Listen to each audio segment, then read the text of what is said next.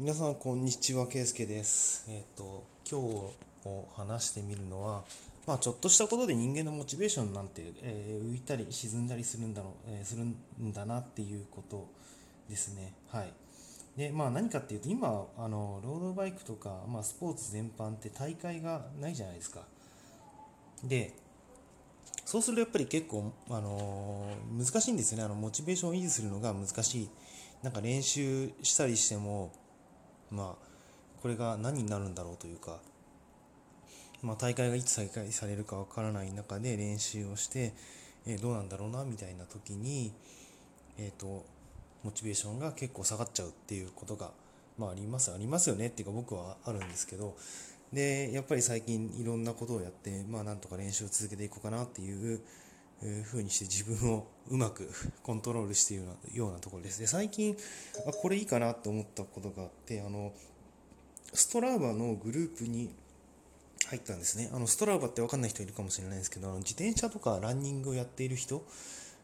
はあの知ってる人がいるかもしれないんですけどあの自分のトレーニングの、えー、と記録を残せるアプリなんですよ。まあ、例えば10キロ走ったとか20キロ走ったとかその時の心拍数はどれくらいだったとか、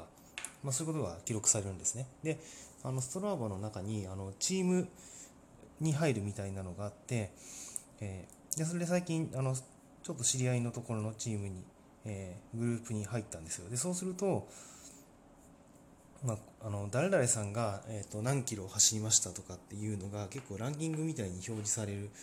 えーところであこれはいいなと思ってそれでやってるんです。で何がいいのかなっていうとやっぱりそういうところでちょっと闘争心が、えー、と刺激されるん、ですよね、えーだから、まあ、レースじゃないけどやっぱりそういう競うっていう環境があると、まあ、そこで、まあ、一気に力が出るようなタイプ、まあ、僕はそういうタイプなんですけどえだからうまく練習の中に競うっていうことを入れて、えー、とそれで最近練習してるっていうところです。でストラーバは無料で一応ダウンロードできて、有料プランもあって、僕は一応有料プランにしてるんですけど、まあ、無料でかなりのところまでできるので、えーまあ、ぜひあのダウンロードしていろいろやってもらいたいなって思う、そういう、えー、とアプリですね。まあ、